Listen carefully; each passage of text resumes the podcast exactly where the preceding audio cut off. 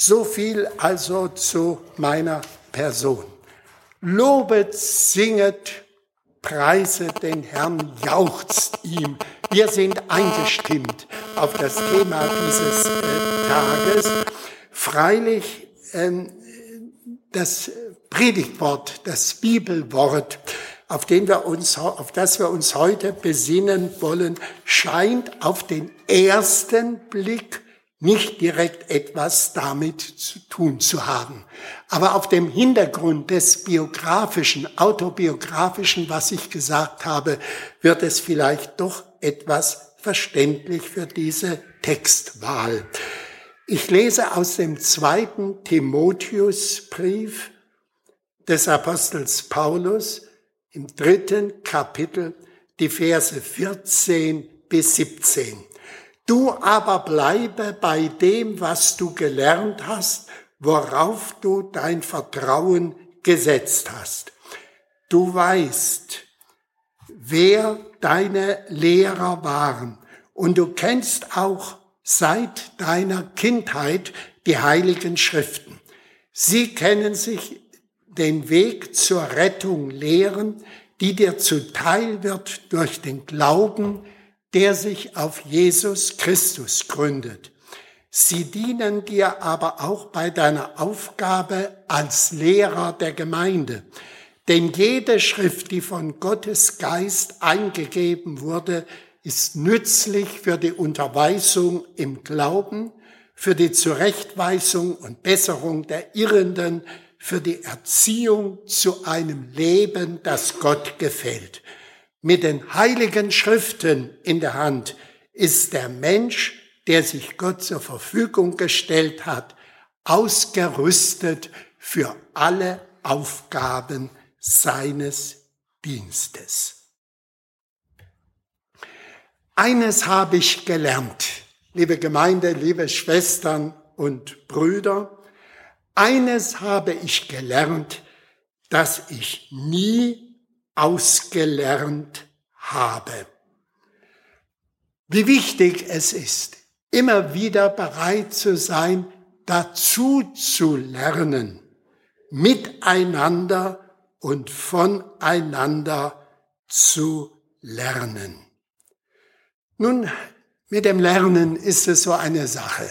Wir alle werden uns immer wieder unsere Gedanken darüber machen, was ist denn eigentlich hängen geblieben von dem, was wir gelernt haben, was wir vom Elternhaus mitbekommen haben, was wir in der schulischen oder beruflichen Ausbildung uns angeeignet haben.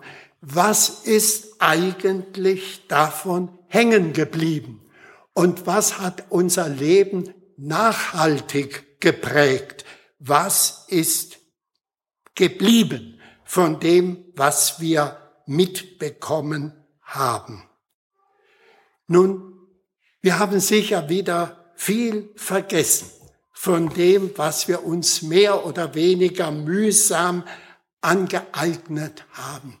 Und es ist ein Stichwort unserer Tage, sagt, wir sind genötigt, lebenslang zu lernen. Lifelong Learning heißt das Stichwort. Und dieses neue Hinzulernen, das ist eine Herausforderung, nicht zuletzt durch den Wandel unserer Lebenswelt, durch den Wandel unserer Arbeitswelt und so weiter.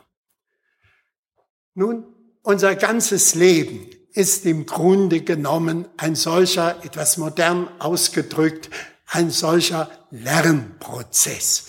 Ich möchte einmal erinnern an einen großen Theologen und vor allem Pädagogen, nämlich Johann Amos Comenius aus dem böhmischen Bereich. Er gehörte zu den Nachfahren von Glaubensbrüdern, die dort verfolgt wurden, die zur Auswanderung gezwungen waren. Er war nicht nur ein großer Pädagoge, sondern er war auch der letzte Bischof der böhmischen Brüderunität. Dieser Johann Amos Comenius hat unser ganzes menschliches Leben als eine Abfolge von Schulen dargestellt, die wir zu durchlaufen haben. Angefangen von der Schule im vorgeburtlichen Mutterleib. Ein Gedanke, über den man nicht genug in der heutigen Situation nachdenken kann.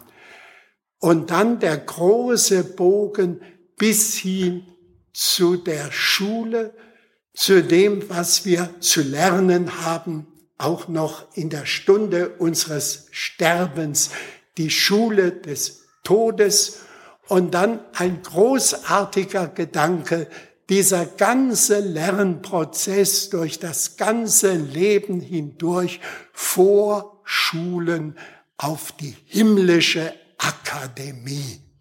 Ein wunderschönes Bild, das Comenius geprägt hat für das Ziel unseres Lebens, dem wir entgegengehen. Viele Bilder, viele Vergleiche gibt es dafür in der Heiligen Schrift, aber er hat den Begriff geprägt der himmlischen Akademie.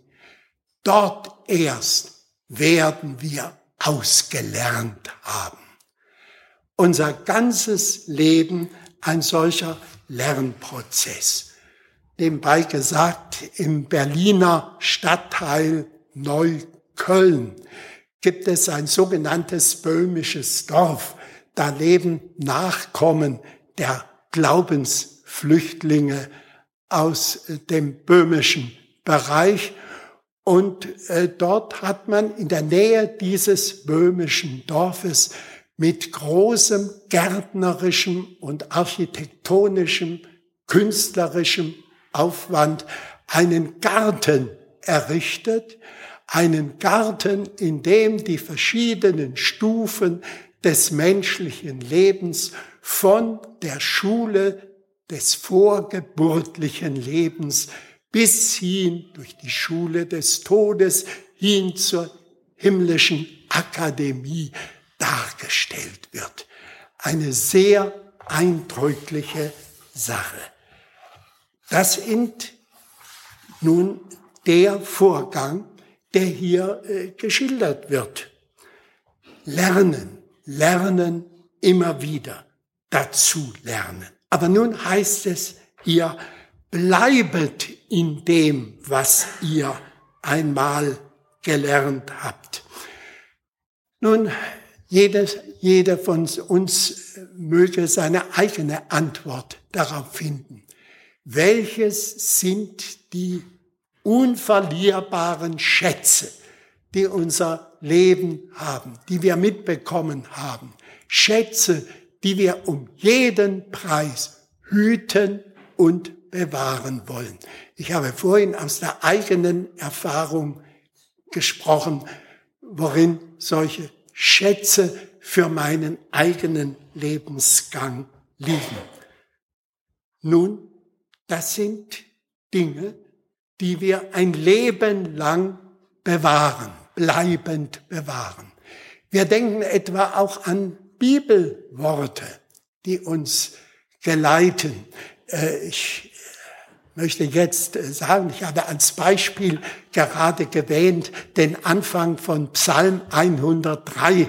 Wir haben ihn ja vorhin schon äh, in der Lesung gehört. Lobe den Herrn, meine Seele und was in mir ist, seinen heiligen Namen. Lobe den Herrn, meine Seele, und vergiss nicht, was er dir Gutes getan hat, der dein Leben vom Verderben erlöst, der dich krönt mit Gnade und Barmherzigkeit. Gelobt sei der Name des Herrn. Auch das sind solche Lernvorgänge, dass wir das Loben lernen. Nun bleiben bei dem, was wir gelernt haben. Das darf man nun nicht verwechseln mit äh, dem, was man nun auch äh, sehen kann, etwa als ein Stehenbleiben.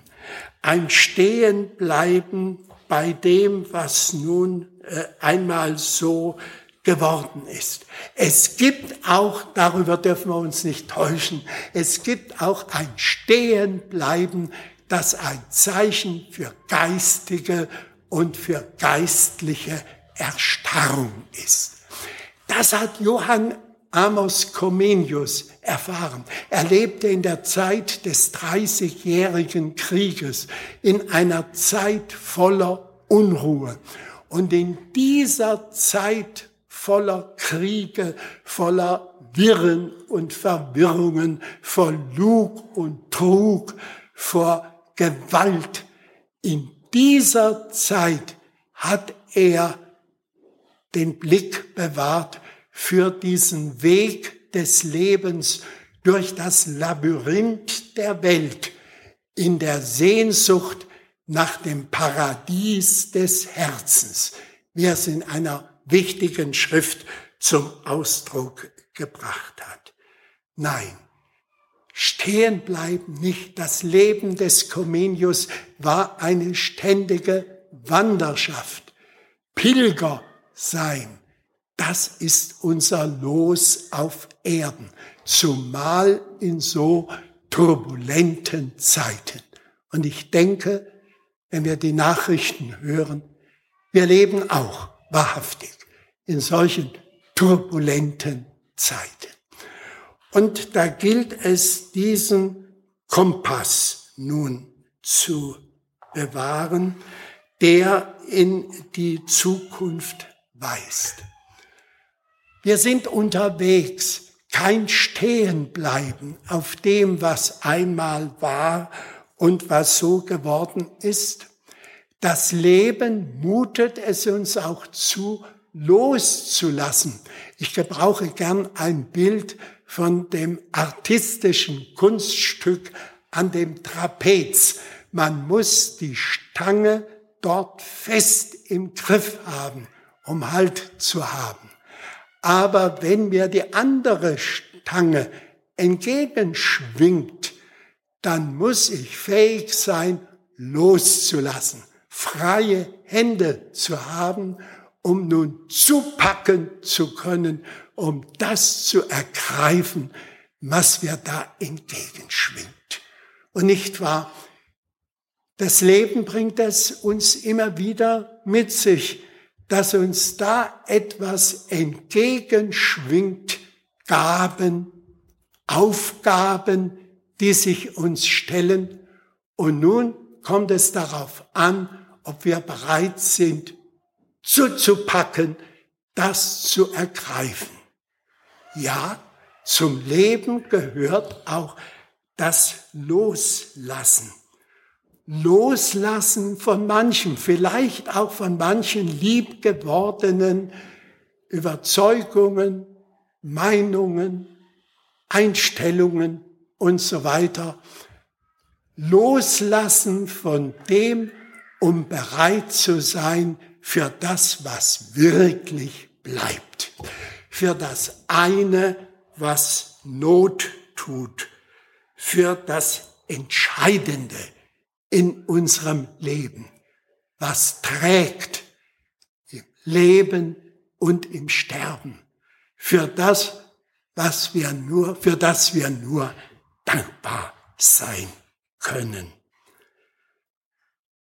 Das ist also die Frage, die man in der heutigen Diskussion gern stellt, als die Frage nach unserer Identität unsere Identität als Christen, als Kirche, evangelische Kirche, katholische Kirche, freikirchliche Gemeinde, die Frage nach unserer Identität. Schon eine wichtige Frage. Der rote Faden, das, was bleibt in unserem Leben und in unserem Zusammenleben. Freilich aus langer Erfahrung weiß ich, schlimm wird es, wenn Menschen nun diese Sorge um die eigene Identität so betreiben, dass sie nur von der Angst erfüllt sind. Angst, sich einzigeln zu müssen, sich abgrenzen zu müssen gegen die anderen, gegen alles Fremde.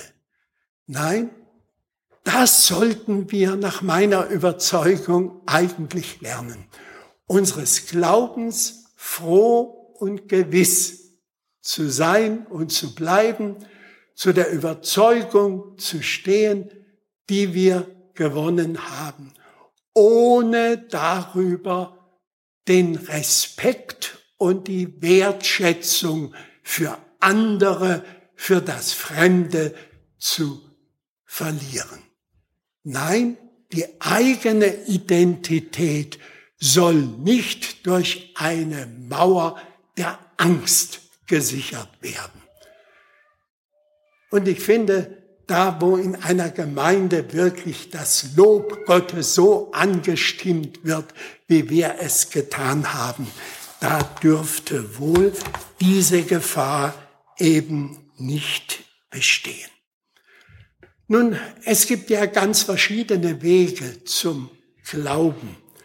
Und äh, ich weiß nicht, ob ein jeder und eine jede von uns das so sehen kann, wie es hier heißt, du hast die heiligen Schriften von deiner Kindheit an gekannt und gelernt. Gott sei Dank, Gott sei Dank gibt es im Glaubensleben auch spät Berufene, die eben nicht von frühester Kindheit an ihre Heimat in diesem Glauben gefunden haben. Gott sei Dank gibt es das. Aber trotzdem, wir sind dankbar, wenn immer wieder wir gewisse Dinge auswendig gelernt haben und wenn das mit uns geht, unter Erziehern, unter Pädagogen auch eine Diskussion, die es immer wieder gibt, äh, welchen Wert oder Unwert das auswendig Lernen hat. Es hat sicher Zeiten gegeben in der christlichen Erziehung und in der christlichen Unterweisung, wo man in Sachen aus wendig lernen des Guten zu viel getan hat. Und da war es schon nötig zu sagen, weniger wäre mehr.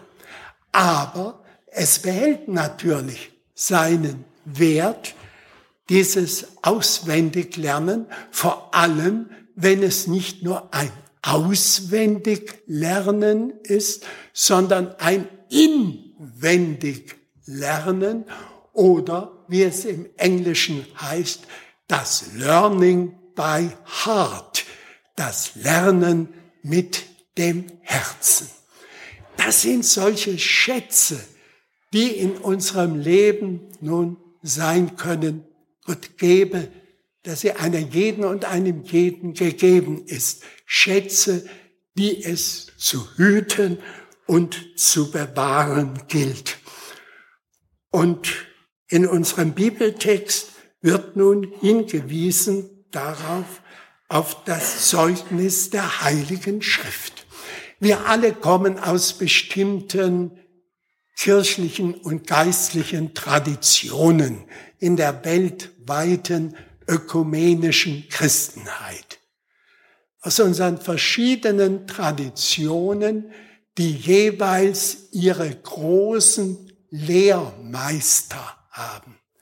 Lehrmeister, die wir in unserer Tradition ehren und denen wir die Treue halten.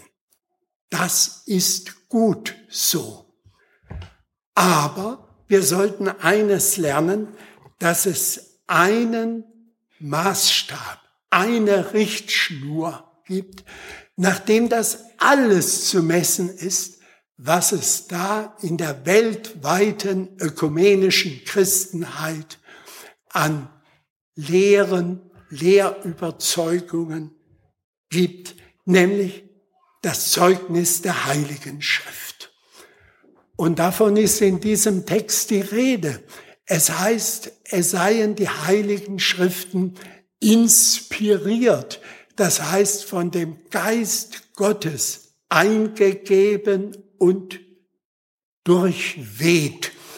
Man hat daraus auch ein Inspirationsdogma gemacht, mit dem man versucht hat, ängstlich nun die Autorität der Bibel abzuschirmen gegen alle Fragen und gegen alle Zweifel, die sich da stellen können. Das finde ich einen groben Missbrauch dieses Gedankens der Inspiration. Nein, diese Inspiration der heiligen Schriften ist nun eine Quelle, eine Quelle der Inspiration für uns, immer neue Entdeckungen, Lernerfahrungen zu machen, miteinander und voneinander. Ich möchte das an zwei Beispielen etwas verdeutlichen, auch aus meiner Arbeit mit den Studenten heraus, wo ich äh, das dann beglückend erfahren habe, wenn das aufgegangen ist. Ich weiß nicht, ob uns das einfällt. Hier ist ja die Rede von der Inspiration, von dem göttlichen Geist, der in den heiligen Schriften waltet, steckt. Nun, wir denken natürlich mit größter Selbstverständlichkeit an die Bibel, an die Bibel Alten und Neuen Testamentes. Aber wenn man jetzt einmal genau hinschaut, dann ist ja überhaupt noch nicht die Rede von der ganzen Bibel. Denn zu der Zeit, als das geschrieben worden ist, da gab es ja überhaupt noch kein neues Testament, in das dann auch der zweite Timotheusbrief eingegangen ist. Die heiligen Schriften, von denen hier die Rede ist, sind zunächst einmal einfach die Schriften des von uns Christen sogenannten Alten Testaments, also der Schriften, die wir mit den Juden gemeinsam haben. Und da haben wir es jetzt immer wieder gelernt, nun auch die Heilige Schrift zu lesen, das Alte Testament zu lesen in der Gegenwart Israels, auch im lebendigen Gespräch mit dem Judentum. Eine Entdeckung, die wir dabei immer wieder machen. Oder ein anderes, vielleicht noch deutlicheres Beispiel, wo wir sehen, wie solches Lernen miteinander und voneinander zu großen Entdeckungen führt. Ich hoffe, ich denke, dass das jetzt nicht für jeden so äh, eine Neuheit ist.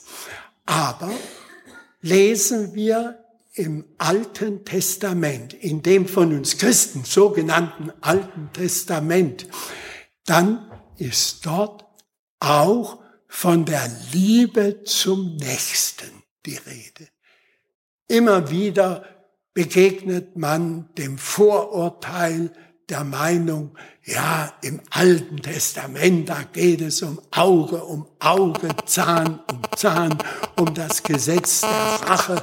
Und dann kam der Herr Jesus und hat das Gebot der Liebe, der Nächstenliebe gebracht.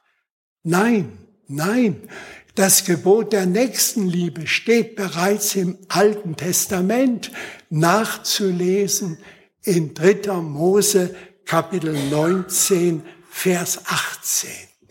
Und nun gibt es immer wieder Leute, die so ihre Vorbehalte gegenüber dem Alten Testament haben, äh, die sagen, na ja, äh, das ist halt nur gedacht für die jüdischen Volksgenossen, für die jüdische Binnenmoral.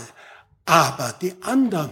Und dann lernen wir auf einmal, dass wenige Verse nach dieser Stelle, 3. Mose 19, Vers 18, zu lesen ist, nun, siehe, nun, der bei euch, äh, siehe zu, dass der, der bei euch wohnt in eurem Lande, den sollt ihr nicht bedrücken. Er soll bei euch wohnen wie ein Einheimischer unter euch und ihr sollt ihn lieben wie dich selbst, denn ihr seid auch Fremdlinge geworden in Israel. Da ist etwas zu lernen aus den Schriften der Heiligen Schrift für ganz aktuelle Fragen, das was uns beschäftigt. Wie gesagt, die Heiligen Schriften, von denen hier die Rede ist, sind zunächst die Schriften des Alten Testamentes, die wir nun immer wieder auch studieren sollen. Aber dann sind es natürlich die Zeugnisse, die uns den Glauben an Jesus Christus nahebringen. Martin Luther hat ja gesagt, für die Auslegung der Bibel soll das maßgebend sein, was Christum treibet. Und da meine ich, dass wir alle in der Schule Jesu immer wieder noch viel dazu zu lernen haben, Neues zu lernen, miteinander und voneinander. Die Menschen, die in besonderer Weise in die Nachfolge Jesu traten, nennen wir ja seine Jünger. Das Wort in der griechischen Bibel, das hier steht, Mathetai, ist eigentlich zu übersetzen seine Schüler. Das heißt, in der Schule Jesu lernen, wie es weitergehen kann in unserem Leben, das Bleibendes unser Leben prägt. Das ist die entscheidende Aussage, vor der wir stehen. Nämlich sind wir lernfähig und lernbereit in einer ökumenischen Lerngemeinschaft immer mehr zu studieren und zu lernen. Unser christliches Leben ist nicht nur ein Stehenbleiben bei dem, was einmal war sondern ein Weitergehen, ein Wachsen und ein Reifen. Der Apostel Paulus, in dessen Namen hier diese Worte gesprochen sind, der Apostel Paulus ist ja selber ein beredtes Beispiel dafür. Er sagt, ich vergesse, was da hinten ist und jage dem nach, was da vorne ist. Leben, christliches Leben ist Bewegung, Bewegung nach vorn hin zur Ewigkeit.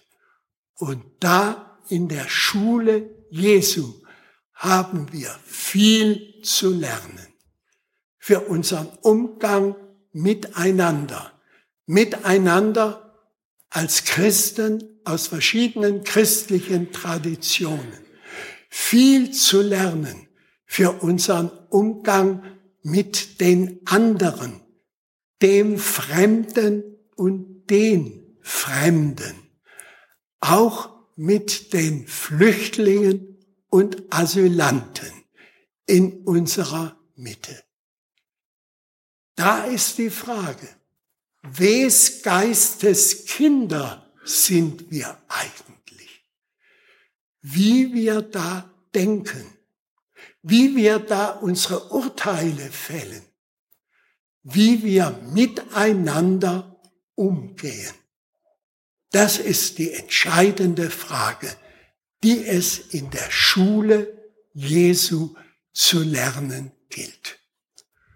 Und nicht zuletzt, lassen Sie uns noch einmal diesen Bogen spannen. Nicht zuletzt, dass wir es auch lernen, das Lob Gottes anzustimmen, mitten in einer Welt, die so wenig Anlass zu bieten scheint für das Jauchzen, für das Lob Gottes. Gott sei Dank, dass es solche Lernprozesse in der Christenheit auch heute noch gibt. In diesem Sinne, der Friede Gottes, der höher ist als alle Vernunft, bewahre unser aller Sinne in Christus Jesus, unserem Herrn.